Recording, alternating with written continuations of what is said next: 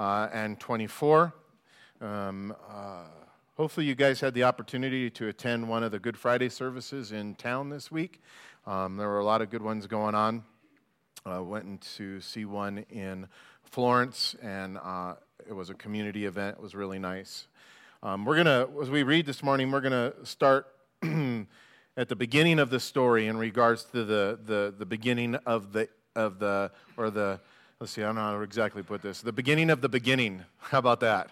And, and that's it's a cool reminder for me because um, today um, can be a day of new beginnings for you as we remember the work that Jesus Christ did for us on the cross and, and the new beginning and the new life that, that came um, to us through the resurrection. And so I would encourage you to reflect and, and receive what God has for you as we remember the resurrection this morning. Um, I'm going to read and then I want to pray. But before we do that, if you guys will pray with me, uh, a couple that moved from our church a couple years ago, Mia and Travis Heidel, they are in Montana now. They um, have a two year old little baby boy who has been in the Denver Children's Hospital and he's been diagnosed with a rare form of muscular cancer.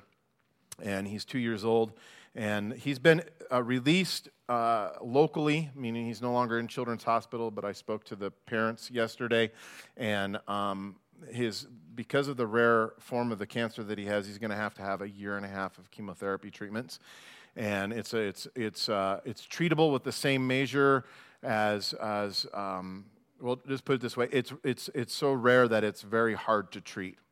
So he's, he's had his first uh, chemo treatment on Friday. He's responded well. But I told them this morning um, that we would pray together for him and for his healing and for their strength. So um, we have a Lord who has conquered death and heals. And so let's pray for a miracle in that family's life today. Will you bow your heads with me? Lord, we want to lift up Mia and Travis and Caden to you. And Lord, knowing that you are a God who has conquered death, you're a God who does miraculous work, supernatural things, God, that blow people's mind. And we pray and ask, Lord, that you would intervene now into Caden's life, into his body. And Lord, this rare cancer that the doctors can treat, but um, um, not, doesn't appear to be very successfully, Lord. We know that you're not restricted by these things. God, you formed um, Caden while he was still in his mother's womb. You know every hair upon his head. You know the construct and makeup of his cells and, and even of these, these unwanted and dangerous cancer cells that are in his body. And so, Lord, we lift up our brother and sister to you and their little baby, Caden, and pray, God, for a supernatural healing. And we pray, God, that you would give Mia and Travis faith um, encourage them, strengthen them. And God, as they cling to you, may they cling to one another through this difficult time. And may we as a fellowship love them and lift them up. Pray these things in Jesus' name. Amen. All right, Luke chapter 23. Um, verses 26, and then we'll, uh, starting in verse 26, and we're going to read all the way through chapter 24 to verse 12. and so we pick up with Jesus being um, uh, on, on the road to Calvary, to Golgotha, where he will be crucified. And it says, Now as they led him away, in verse 26, they laid hold of a certain man named Simon, a Cyrenian, who was coming from the country. And on him they laid the cross that he might bear it after Jesus. And a great multitude of people followed him, and, the, and women who also mourned and lamented him. But Jesus turning to, to them, said, Daughters of Jerusalem, do not weep for me, but weep for yourselves and for your children. For indeed the days are coming in which they will say, Blessed are the barren wombs that never bore, and the breasts that never nursed. Then they will begin to say to the mountains, Fall on us, and to the hills, Cover us. For if they do these things in the greenwood, what will be done in the dry? There were also two other criminals led with him to be put to death. And when they had come to that place called Calvary, there they crucified him and the criminals, one on the right hand and the other on the left hand. Then Jesus said, Father, forgive them, for they do not know what they do. And they even divided his garments and cast lots, and the people stood looking on. But even the rulers with them sneered, saying, He saved others, let him save himself. He is the Christ, the chosen of God. Soldiers also mocked him coming and offering him sour wine, saying, If you are the king of the Jews, save yourself. And an inscription was also written over him in letters of Greek, Latin, and Hebrew This is the king of the Jews. Then one of the criminals who were hanged blasphemed him, saying, If you are the Christ, save yourself and us. But the other answering rebuked him saying, Do you not even fear God, seeing that you are under the same condemnation? Verse 41 And indeedly, and we indeed justly, for we received the due reward of our deeds, but this man has done nothing, nothing wrong. Then he said to, to Jesus, Lord,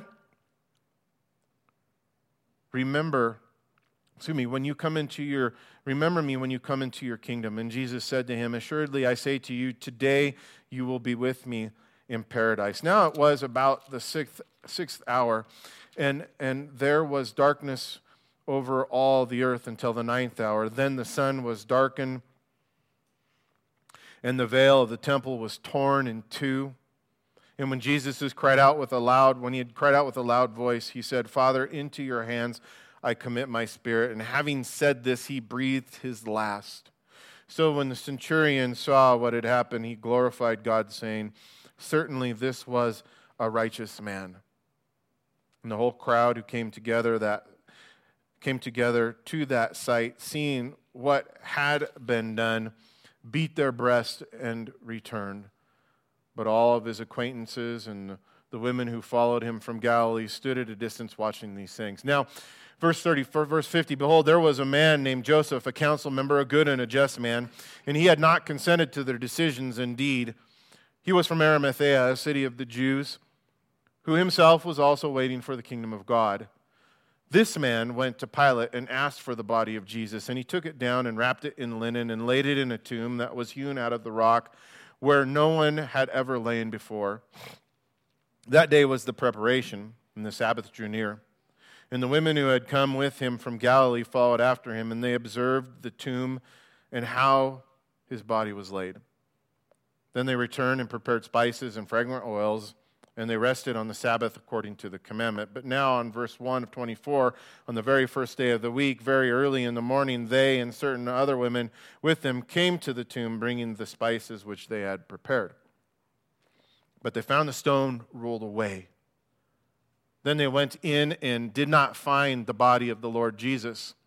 And it happened as they were greatly perplexed about this that behold two men stood by them in shining garments. Then as they were as they were afraid and bowed their faces to the earth they said to them why do you seek the living among the dead He is not here but is risen remember how he spoke to you when he was still in Galilee, saying, The Son of Man must be delivered into the hands of sinful men and crucified, and then on the third day rise again. And they remembered his words. Then they returned from the tomb and told all these things to the eleven and to all the rest. And it was Mary Magdalene, Joanna, Mary, the mother of James, and the other women with them who told these things to the apostles. And their words seemed like idle talk, like idle tales, and they did not believe them. But Peter, he arose and he ran to the tomb, and stooping down, he saw the linen cloths lying by themselves, and he departed, marveling to himself at what had happened. And Lord, we come to you reading this historical account of these events that took place that mean so much to our lives today. And we consider the fact and, and, and, and acknowledge the fact that you're alive. And Lord, we marvel in that all of these years later still. The whole world does. Some marvel to unbelief, and others marvel to belief, Lord. The truth stands. And I pray, God, that you would reaffirm the truth of your resurrection and the fact that you're alive again to our hearts this morning and what that truly means for us, God. Shore up that truth with the assurances of the work that you've done for us leads us to this place, God, where we're no longer condemned, where we are forgiven of our sins where we can cry out to you as Lord and Savior because you've made peace between us and the Father and have, have given us this gift of eternal life. And I pray for anyone here this morning that's doubting these truths, that has not yet put their lives in your hand. Uh, uh, that have been in this place of unbelief. I pray, Lord, that they would come to that. And for those, Lord, who who um, who who profess to believe in the resurrection, but yet are living their, their lives in a way that seems right to them. I pray, God, that they would see that that's not enough.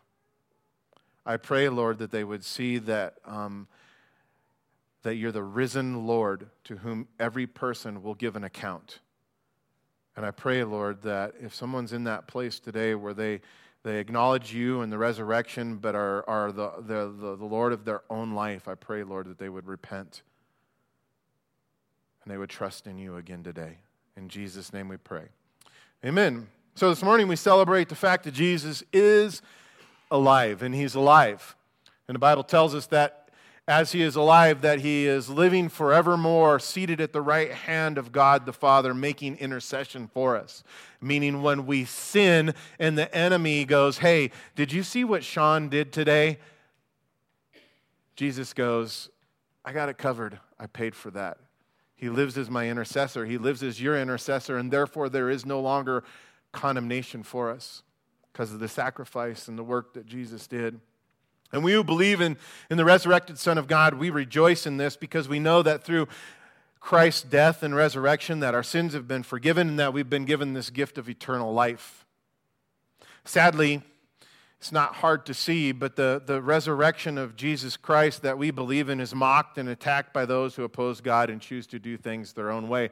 And this morning, what happened this morning in um, Sri Lanka, I don't know if you guys seen that, the terrorist attacks against the churches there, and over 200 Christian believers dead on Easter morning, is evidence and testimony to the fact that, that, the, that Satan and many in this world hate and despise what we believe in.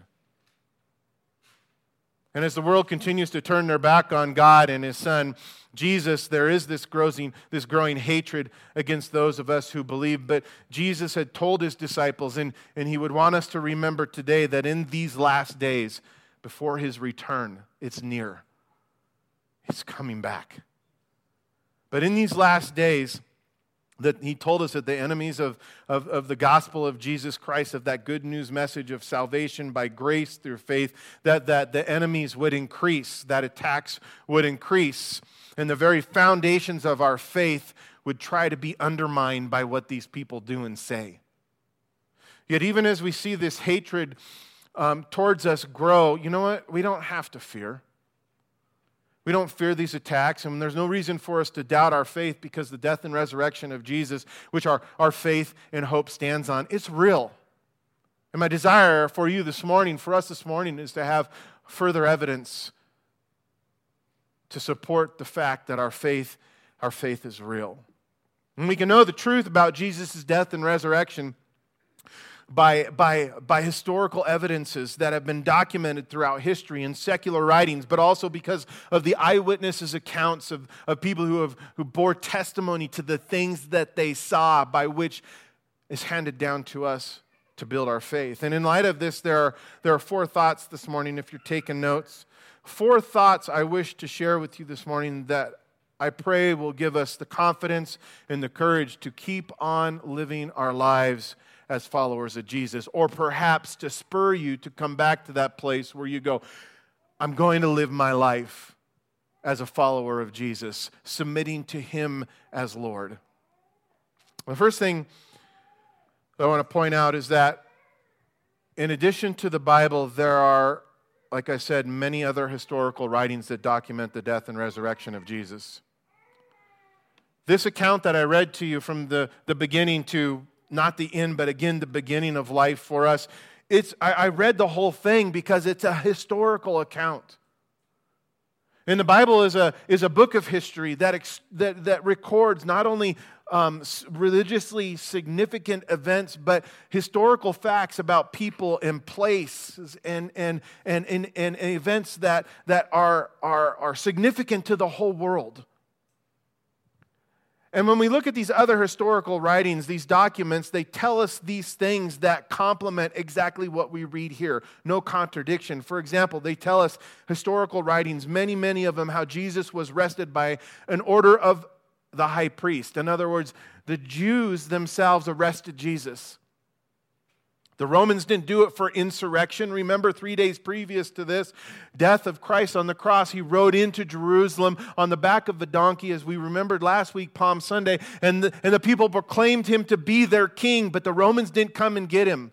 History tells us that it was the Jewish high priest who had Jesus arrested under the veil of darkness. History records this. Then he was turned over historically account, historical accounts tells that he was turned over to the Roman authorities and he was tried by a man by the name of Pontius Pilate, a real person.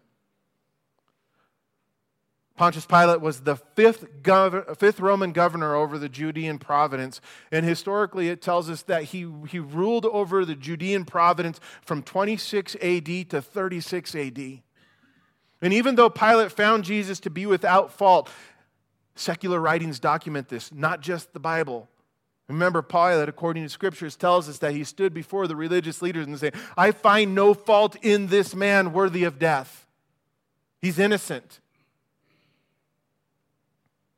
And history says that. It says that Pontius Pilate, who tried him, found him to be without fault, yet he was beaten. Historical truth, sentenced to death by the Roman authorities, historical truth in order to appease the Jewish leaders who insisted that Jesus be put to death for claiming to be the Son of God. Historical truth. That's why Pilate had that inscription put over his head on the cross.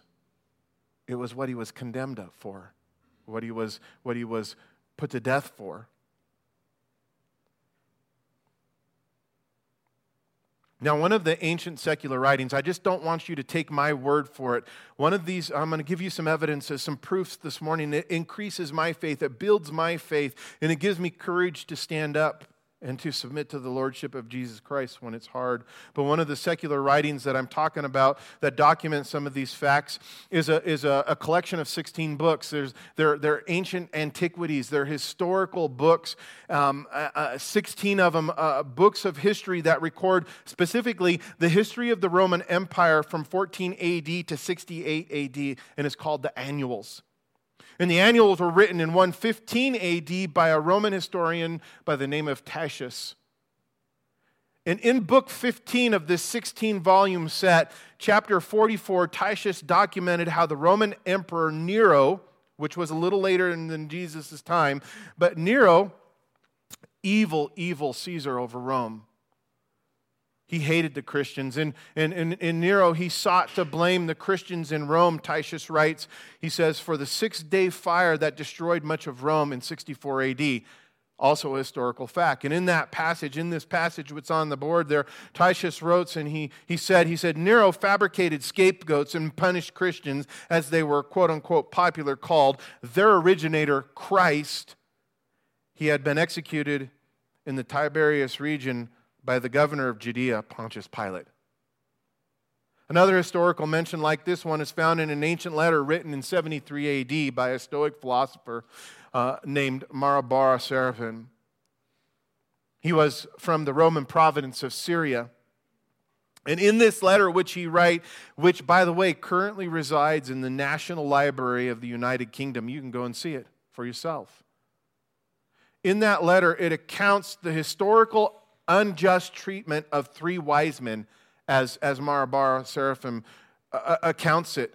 He's speaking about injustices that were brought forth by people who were a blessing or a benefit to the world, again, from a secular point of view. It was actually a letter he wrote to his son. One of these people that he accounts, one of these three wise men, was the murder of Socrates, an injustice killed by his own people. The burning of the Greek philosopher uh, uh, uh, Pythagoras, also killed by his own people. And lastly, he mentions the execution of Jesus and calls him the quote unquote the wise king of the Jews, who was also, he said, killed by his own people. And he speaks about this injustice, and he also brings God into the equation and, and, and basically says that God had his way with these people because they killed these unjust wise men, or these just wise men, pardon me. But in addition to these two ancient writings, there are also the mentions of Jesus' crucifixions, uh, uh, Jesus' crucifixion and, and resurrection in other, um, uh, put it this way, uh, uh, reported resurrection as, as to be completely honest, as they, as they documented as a fact of history. But, but in, for example, uh, in the writings of Lucian, have you heard Lucian? He's a Greek satirist. He mentions these things. Thallus, a Samaritan born historian, Pliny the Younger, who was an imperial Roman governor in Bithynia, he writes, and we have historical evidences and ancient documents that, that, that, that he wrote that speaks of these things. Also by Phlegon, or Phlegon, uh, uh, who is a Greek historian, who, who specifically makes a comment, a direct reference to the, to the crucifixion, and speaks about that at that time there was this darkness that came upon the land, even though it was not, um, uh, it was, there was no, no, no eclipse at that time. That a darkness came upon the land. Also, that there was a great earthquake and we know that at that time of that earthquake, scripture tells us, is when the veil of separation was torn in half there in the temple. Furthermore, there's a Jewish historian, a secular Jewish historian, who had been hired by the Roman government to record the, the events that took place with the Hebrew people while they were under Roman rule. His name was Flavius Josephus. You've heard of him. He's written many um, uh, historical books. One that I'm referring to is called The Antiquities of the Jews. And Flavius Josephus, speaking of Jesus' death and resurrection, wrote, he said, At this time there was a wise man called Jesus, and his conduct was good. He was known to be a virtuous man, and many people among the Jews and other nations became his disciples. Pilate condemned him to be death. To, Pilate condemned him to be crucified and to die. But those who had become his disciples did not abandon his discipleship, which is, which is a huge testimony within itself, guys. Not only that Flavius Josephus documents, but just in our own rationale that when the leader dies, these people, these disciples, they grow, they don't shrink and wither away. And the movement that was left behind went to all the ends of the earth. And he said this He said, They reported that he had appeared to him three days after his crucifixion and that he was alive. And we know the disciples testified to this truth, having seen Christ with their own eyes. Accordingly, Josephus says, He was perhaps, I wish that Josephus didn't say that word perhaps, for his own sake. He says, Accordingly, he was perhaps the Messiah concerning whom the prophets have reported wonders. And I point these things out this morning in order to illustrate to you how Jesus of Nazareth, he is undeniably and uh, uh, undeniably and, and, and undoubtedly a real person of history whose life, death, on the cross and quote unquote reported resurrection has been well documented by many, many, many ancient historians as real events in light of this, there's a second thing I think for us to consider, and it's the fact that Jesus' disciples believed and reported that their Savior, that Jesus, had risen from the dead. And all of them testified that he appeared to them after his resurrection. And you may think, what, that is not such a big deal, right? Many people would have done that in that situation, even if they hadn't seen, you would think, as a devout follower of Christ, right? And so it may not seem like a significant thing since really anyone can make a claim. And anyone can make a claim and testify to seeing something amazing and supernatural. It still happens today. But when we consider the fact, guys, that Jesus' disciples claimed to be eyewitnesses of the resurrection, and that they did not deny or recount their testimonies, even though they suffered much persecution and were even put to death for these testimonies, that's where we begin to see the significance of this statement. You see, historically, we know, uh, you can do the research too, but historically, we know that 14 of these eyewitnesses were put to death because simply and specifically for professing Jesus' resurrection to be true. They were put to death for that. They would not recount. They would not retract their testimony. And this is even more significant because these 14 eyewitnesses, what we see is that they, they, they, they um, just did not simply willingly die for something that they believed in. They willingly died for something that they said was true, something that they had claimed to have seen with their own eyes. And this is important for us to take notice of because even though many people will die for something that they believe in, no person in their right mind would give up their life for a story that they had made up or for something that they knew was not true. Remember, the disciples saw Jesus crucified. They saw him buried, and, and then they testified to seeing him being risen back to life three days later. And they did not deny these things, even though they were persecuted to death. I have an example for you to further illustrate this point. You guys know who Charles Colson is? How about Watergate? Yeah? Some, some of us who are older remember what Watergate was all about. Charles Colson was, was one of the corrupt men within the Nixon administration who went to prison because of the Watergate cover up or attempted cover up, which happened in 1972. But Charles Colson, who later became a believer in prison because he did prison time for this, this, this cover up and these crimes that took place, he speaks really about this very same principle. What we're talking about is in regards to an eyewitness or someone making a, a, a putting forth something that wasn't true. And, and he speaks from his own personal experience. And, and in doing so, Colson points out that, that with the threat of torture, think about it, with the threat of torture and with the threat of death hanging over the heads of the disciples, no lie, he says, no lie or conspiracy could stand. Especially when recanting, meaning going back on what you said really happened, meant your freedom and your escape from death. So, with that thought, Charles Colson wrote a book called Loving God, and in that book he says this quote, he says, Take it from me, one who was inside the Watergate web looking out, who saw firsthand how vulnerable a cover up is.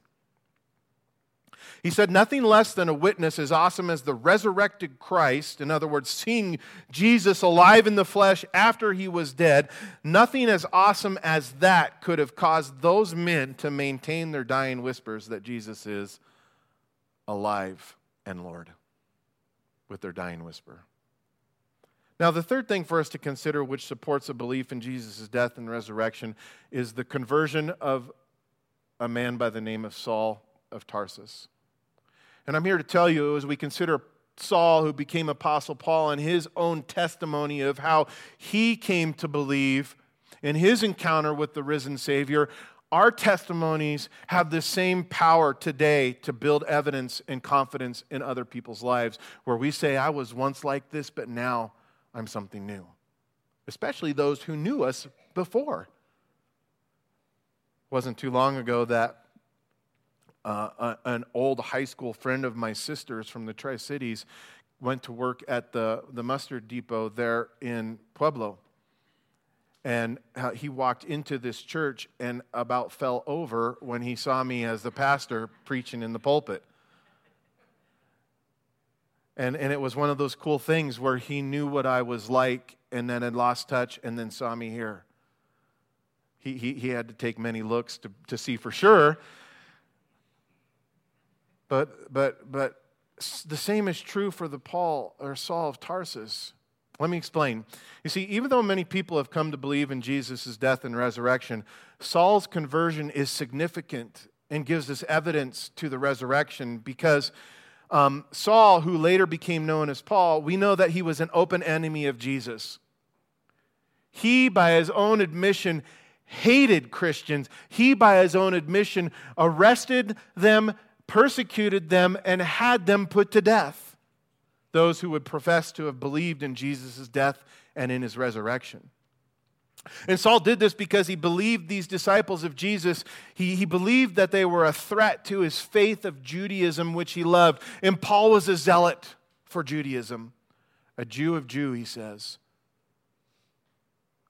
Yet, in spite of all of his zeal for Judaism, Saul, who, who we know became Paul, he came to believe in the resurrection of Jesus Christ, everything that he stood against once Jesus had appeared to him in the flesh there on the, on the road to Damascus, when Paul had in his hand more warrants, if you will, for the arrest and condemnation of Christian believers.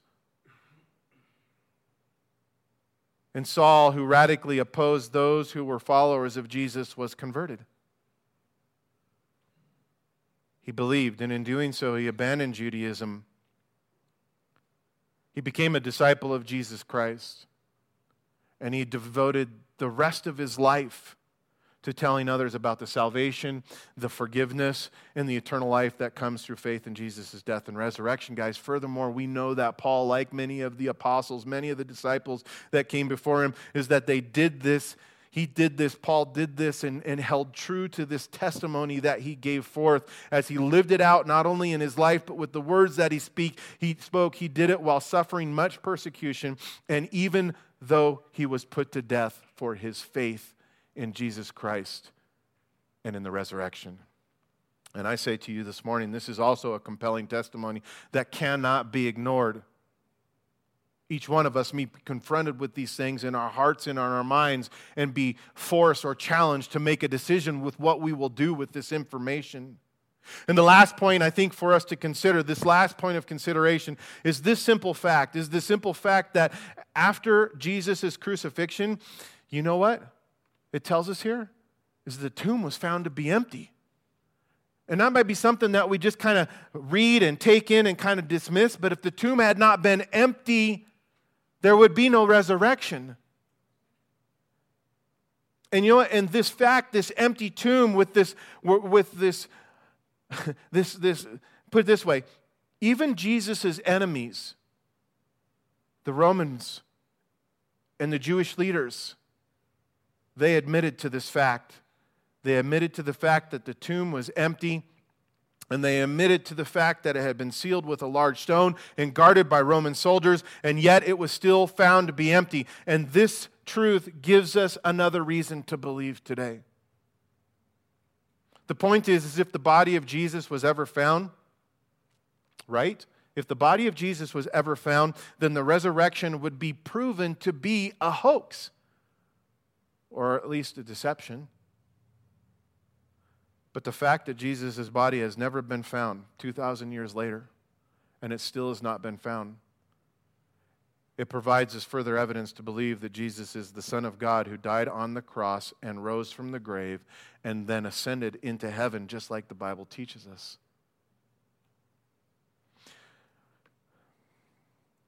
But what do we do with all this? What do we do with all these evidences, these truths, these proofs? You guys, here's the reason why. Because when we consider the resurrection, I think that it's safe to say that the empty tomb was not even what Jesus' disciples were expecting to find. The Bible even tells us that. Even though their discipleship did not diminish in the weeks and the months and the years to come, as they followed wholeheartedly after their risen Lord, at this moment, at this time, the empty tomb was not something that the disciples were even expecting to find. In fact, in Luke 24, verse 11, it says, it tells us that they did not believe the report of one of their own, Mary Magdalene and the other women who were there at the empty tomb when they saw the, the, the two angels who told them that Jesus had risen, and they came back to report this. And they doubted Mary, even though Jesus had told them. They doubted Mary and her report even though Jesus had told them that he would be crucified and then rise back to life three days later. Nevertheless, we know that they would all come to believe as Jesus, when and how? When Jesus appeared to them. When he said, Look, I'm alive. Remember, even Thomas, who doubted, even after the others went and, saw him at the tomb, Thomas said, No, I need to see with my own eyes, and I need to touch the holes. And Jesus revealed himself to Thomas and others in many different places and at many different times. And in doing so, Jesus demonstrated openly, without a doubt, that by his death and resurrection, he defeated sin and conquered death just like he had promised. And so, in light of this, in light of this, I would like to answer the question. You may, you may be there in your own spot and go, why? Why? Why is it important for us to know and believe that Jesus is alive? Why is that so significant? Why is it so important? And I'm here to tell you this morning that, that the most important for us, most important reason for us to know, the most important reason for us to not only know here, but to believe here as we take what we have here and let it transcends into our heart in a real life that's lived up lived outwardly under the, the, the, the, the, the, the premise or the, the declaration that, that I'm going to I'm gonna serve and follow my Lord and Savior is, is it so important for us to know and believe that Jesus is alive because our Christian faith, however small it is at times, or however great it is at times, our Christian faith means nothing if Jesus did not rise from the grave. Nothing. See, Paul wrote about this to the, to the Corinthian church, and he said in chapter 15 of 1 Corinthians, listen, it says, he said, since, since our message is that Christ has been raised from death, how can some of you say that the dead will not be raised to life? If that is true, it means that Christ was not raised, and if Christ has not been raised from death, then we have nothing to preach, and you have nothing to believe. More than that, we are showing to be lying about God because we said that He raised, God raised Christ from death. But if, but if it is true, if it is true that the dead are not raised, then, then he did not raise Christ. For if the dead are not raised, neither has Christ been raised. And if Christ has not been raised, then, here's the conclusion Paul says, then our faith is a delusion. And you are still, we are still lost in our sins. And if our hope in Christ is good for this life only and no more, than we are of all men most pitiable. You see, Paul's point is that this is that our faith stands upon the foundational truth that Jesus has risen from the grave and is alive. What does that mean? What does that mean in regards to our faith? And this is what it means. It means that is that it means that the forgiveness of our sins freedom from the bondage of sin, our own victory over death, and the hope of our own future resurrection into eternal life all depends upon the resurrection. And these promises that we hang our hat on, figuratively speaking, to today, these promises mean absolutely nothing if Jesus did not raise from the grave. And if we don't if we don't believe in the resurrection, then we have no reason to have faith in these promises that Jesus offers. We should put our faith in something else if the resurrection is not true. Furthermore, the teaching and belief in the resurrection, I'm here to tell you this fact alone, this particular truth that our faith rests upon alone, distinguishes Christianity from any other religion that's out there. You name it. It makes our faith unique the resurrection of Jesus Christ. And the teaching of Jesus dying for the payment and forgiveness of our sins, guys, it can't be apart from the message of the resurrection because it's the resurrection that gives us the assurance of our salvation. It gives us this guarantee of our own future resurrection once this life is over. That's why we can sit here today and stare death in the face and go, I don't want to go through the process of death, but I'm not afraid to die because I know I'm going to live on in a place better than this. And that freaks the world out, by the way. See, the Apostle Paul, he also wrote about this in that same chapter of 1 Corinthians, continuing on in verse 20, and he said this. He said, But the truth is, listen, but the truth is, Christ has been raised from death as a guarantee that those who sleep in death will also be raised. For just as death came by the means of a man, in the same way the, the, the rising from death comes up by the means of a man. For just as all people die because of their union with Adam, and all people will die, we do die. He says, in the same way, all, listen there, all will be raised to life because of their union with Christ. The Bible says he's the first fruits of many that are to come. So the resurrection of Jesus is the, is the foundation to our faith. But listen, our faith is what gives us hope. You see, people in this world, they put their faith in all kinds of things. And, and, and consequently, that faith that they take and they place into the things of this life, which are temporal, they give them this false hope. We don't have a false hope. But just like everybody else in the world, they exercise faith in some matter. Faith takes you to a place of hope. And in our sense, in our, in our case, to a hope that does not fade away. You see, before I gave my life to Christ, the faith that I placed often was in myself or in other people around me or in beliefs of this world. And what I found to be true is that faith led me to a place of false hope and ultimately every single time to a place of hopelessness. And so we need to understand the, the, the, the, dynamics that's going on here in regards to the resurrection because faith, which is, is, is, is, is, is um, foundational to the resurrection, it ultimately gives us hope. And that's why it's important for us to believe for hope, for the sake of hope. And hope is the second reason for why it's important to know and believe that Jesus is risen and is alive. Why? Because this, the resurrection, is a display the resurrection is a display by God. God saying, Look at what I'm doing here. It's a display before all of us to examine and to acknowledge. What is it a display of? It's a display of the power that Jesus has over sin and death.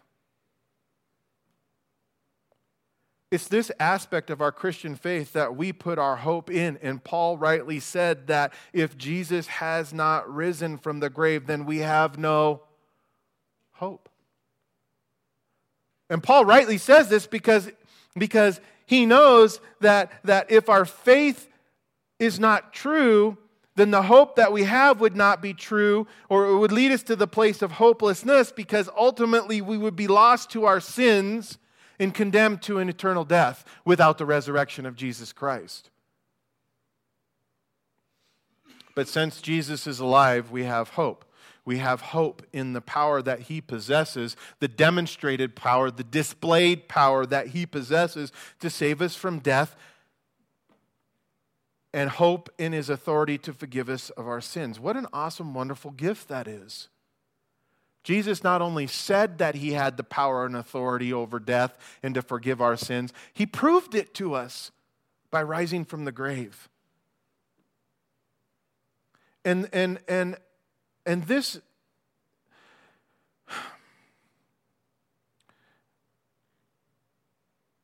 because Jesus' power over death and his authority to forgive our sins is proven through the resurrection, we have hope. Let me put it that way. And in light of this, we must remember that when Jesus walked this earth, he made claims. The most significant claim that he made that, that, that, that either um, gives us encouragement today in our faith and our hope, or, or could totally discourage us if it's not true. The most significant claim that he made was the claim to be the Son of God. Because in that claim, over and over again, claiming to be the Son of God, he claimed to have the power and the authority of God. And as a result, there were many people you guys know it. We've read the gospel accounts. There were many people, these Pharisees and, and others like them, those religious leaders that doubted this. When, when Christ would example this, when he would, he would say, I have the power to forgive sins or the power to heal, many of these people would, would, when he claimed to be equal with God, they would challenge these claims, saying, Prove it to us. Prove it to us. Yet Jesus only ever always said that their proof for that one particular claim that Jesus made would be his resurrection. For example, in John chapter 2, verse 18, Jesus, it tells us this. It said, The Jewish authorities, starting in verse 18, they replied with a question saying, What sign can you give us to show us that you have the authority to do this? And Jesus answered, He said, You know, tear down this temple, and in three days I will build it again. But the temple, it says there, is that the temple that Jesus was speaking about was his body. Therefore, when he had risen from the dead, his disciples remembered that he had said this to them, and they believed the scripture and the word in which Jesus had said. The proof would be his resurrection. You see, the point is, is the hope that our sins have been forgiven the hope that our sins have been forgiven is proven by the resurrection of Jesus. Faith and hope. Equally, our hope that we will not remain forever in a grave once we die is also proven and guaranteed by the resurrection. And that's such an important thing because there are many, many religions out there that say when you die, you go into the ground and that's it. That's not hope. There's no hope in that. And Jesus said, That's not how it is, and I'll prove it to you by my own resurrection that I'll be the first fruits of many to come, and those who will come after me in this same way will be those who put their faith in me and in my resurrection. You see, Peter, 1 Peter chapter 1, verses 3 through 5, it speaks of this hope of this proof, of this guarantee. And it says, Peter wrote and he said, Blessed be the God and our Father of the Lord Jesus Christ, who according to his abundant mercy has begotten us again, birthed us again, literally, begotten us again to a living hope. And we that just that implication alone, that statement alone, implies that, that we had some other kind of hope prior to this birth. It wasn't a living hope. And you remember, I remember what that was like when you were let down over and over, and the hopelessness came in over and over and over again. He says, Not anymore, because God, through His Son Jesus, He's begotten us to a different hope, a living hope, through the resurrection of Jesus Christ from the dead. The proof, to an inheritance incorruptible and undefiled, that does not fade away, reserved for you in heaven. I like reservations. Why? Because I like to go out to eat to nice restaurants. And you can't get into a nice restaurant without a reservation. This is the best reservation that's ever been made on our behalf or that you'll ever make. Think about it. Jesus is called ahead to God the Father as he ascended up there and he said, he said, Sean has a reservation up here a reservation in heaven for me, for you, for those who are kept by the power of God through faith for salvation, revealed to be ready to be revealed in, in, the, in, in the last time. When you breathe your last breath, when your heart beats that last beat here on this earth. Because of the resurrection, God says it's not over. It's just beginning. The best is yet to come. A reservation, by the way, the Bible tells us, at the banquet table of the Lamb of God, where we'll be seated together and we'll enjoy a feast with the resurrected King.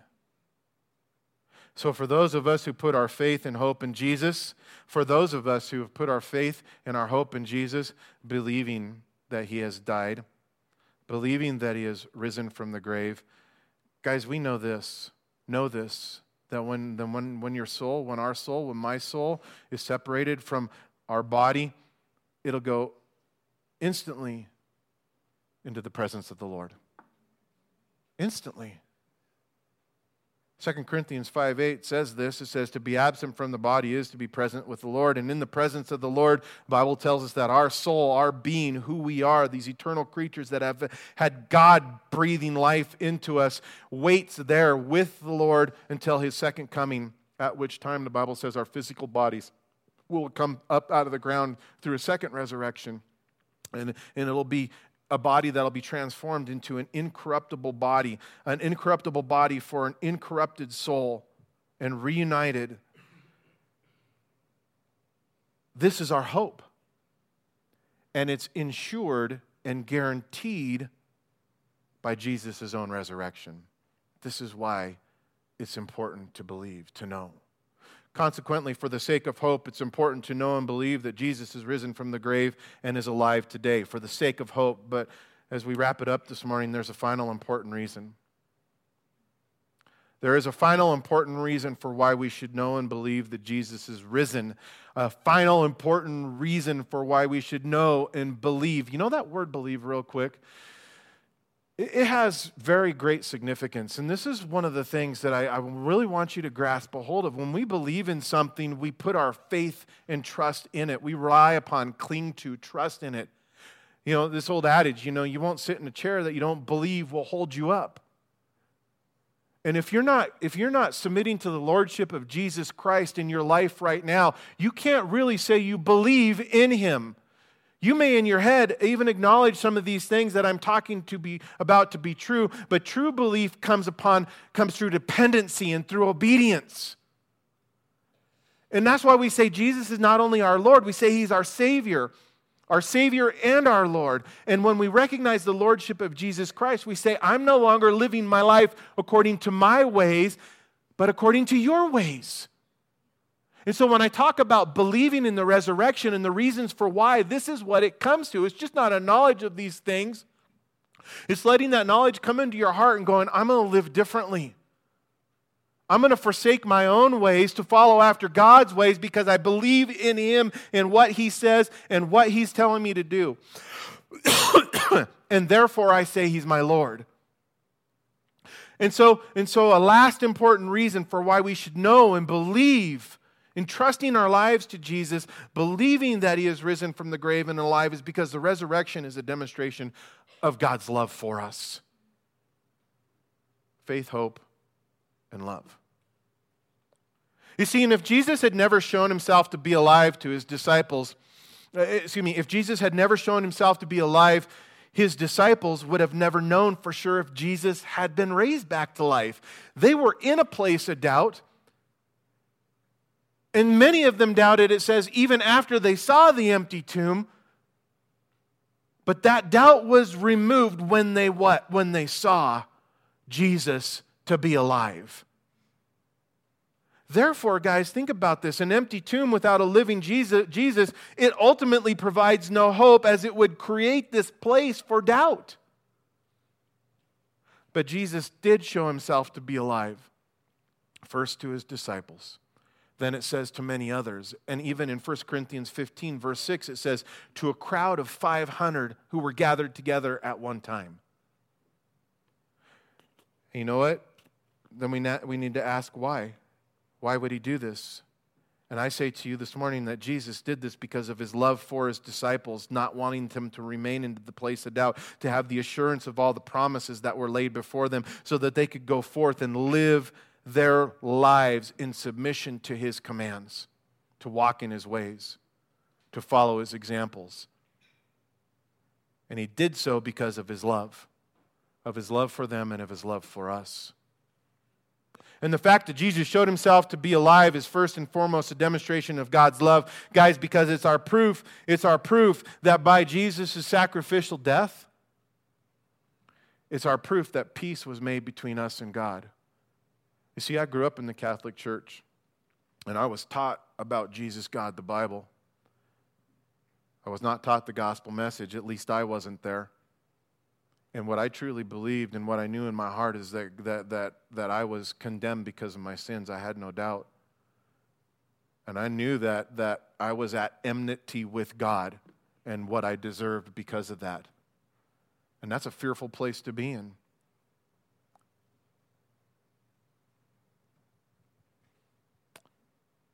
Not at peace with God. But let me tell you,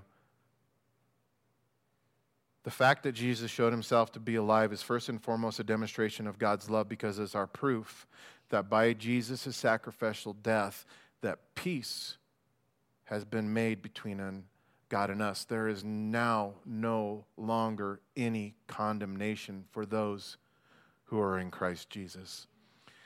And the fact that Jesus showed us himself to be alive is proof of this. In Romans chapter 5, verse 1 says this it says, We have peace with God now through our Lord Jesus Christ.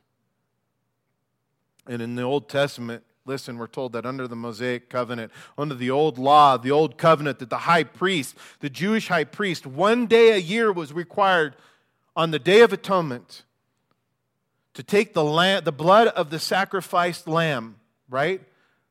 The one that was sacrificed for the sins of the nation. And he was to take that blood, he was to prepare himself, and he was to take that blood, and he was to go past that veil of separation, the veil, the very same veil that was torn in half on the day when Christ was sacrificed on the cross for our sins. And by the way, it was done that it was, it was torn because God, as it was torn from the top to the bottom, God was saying that the sacrifice has been made, peace has been established, and we have now this access into the presence of God. But the priest was to go past this veil of separation one time a year, only one time a year, with the blood, never without the blood, only through preparation in doing so as well washings and, and sanctifying himself. And he would go into this place that was called the Holy of the Most Holies with the blood of the Lamb, which had been sacrificed for the sins of the people. And while in this holy place, the priest would take the blood and he would sprinkle it upon the Ark of the Covenant there at the mercy seat. Blood upon the Ark at the mercy seat as an offering for the sins of the nation. But listen, if the high priest had not prepared himself, just as God had commanded. If the priest did not take the blood of the sacrificed lamb, if the lamb that was used was not without spot or blemish, then the sin offering would not be accepted. And if the priest failed in any of these things, we're told in Scripture that there in the very presence of God, he would be struck down and he would die. And you know what that means? He didn't come out on the other side of the veil alive. And if the priest did not come out alive, the people never knew for sure if their sins had been forgiven and if they were then in a right spot with God.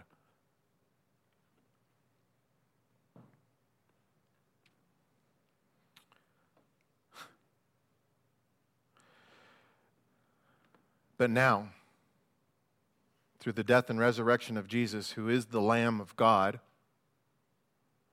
we've been given a new covenant, the Bible says covenant of grace founded in his blood through the faith, and as a result, through our faith. And as a result, the Bible tells us that we now have also a high priest who has offered up his own body and his own blood as a sacrificial offering for the payment of our sins. And the fact that Jesus was sacrificed on the cross, rose again from the grave, walked upon the earth, showing himself to be alive, reveals to us, gives us proof that the sacrificial offering of his life, which was freely offered up by him for us, was accepted by God.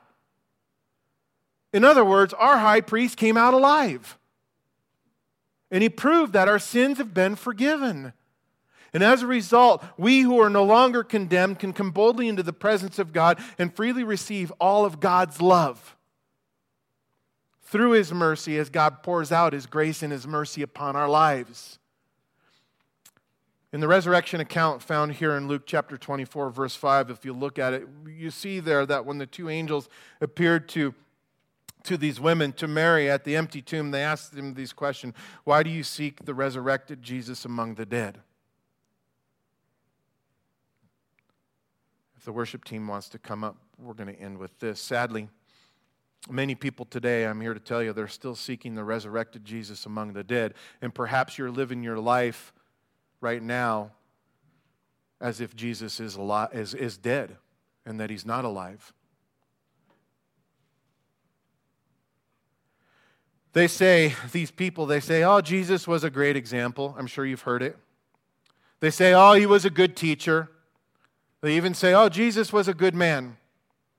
They admire his teachings, but yet they treat, treat him as though he is dead, and they dismix the resurrection in which we believe in and put our faith in today, and they refuse to believe in their hearts and they refuse to give their lives to Jesus, to live in such a way of submission and obedience to the risen Lord, listen, to whom they, the Bible says, to whom we all, the Bible says, will one day give an account. In light of this, I want to encourage you to not dismiss the resurrection of Jesus simply because you're unwilling to submit your life to Him. Simply because you're unwilling to live for Him.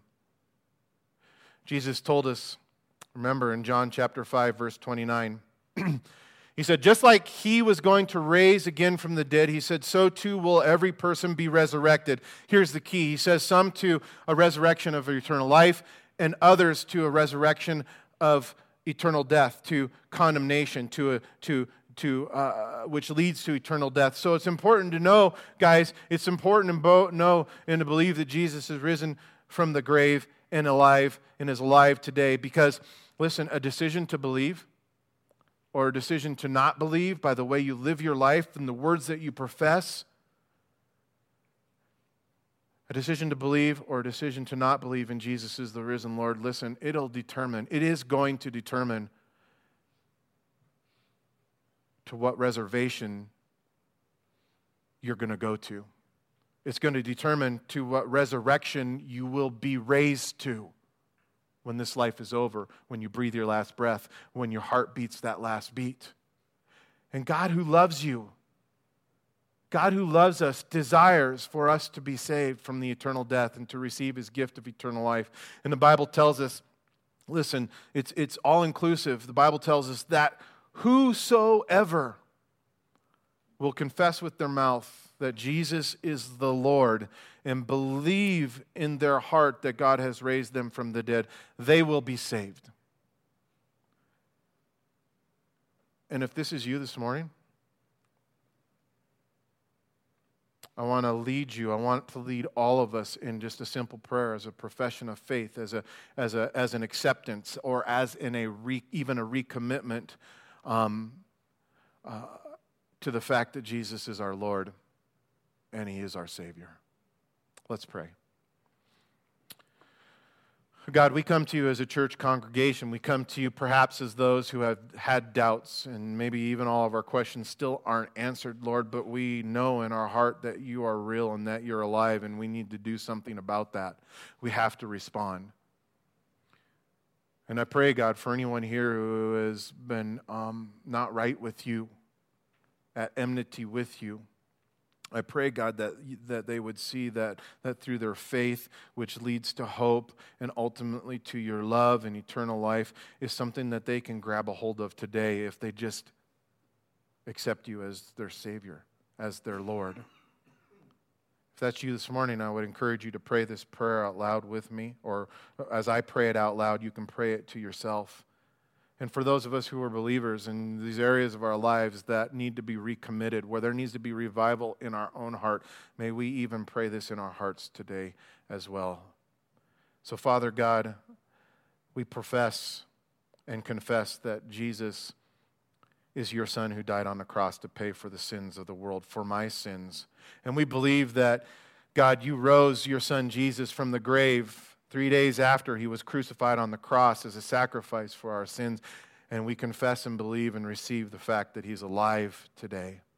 So, Father, we say, I say I'm a sinner. We say, Lord, I say, please forgive me of my sins. And I ask, God, that you would give me, us, an awesome relationship with you, the guarantee of eternal life with you. And once again, Lord, we surrender our lives to you as Lord and as Savior. Amen. Will you guys stand? We sing.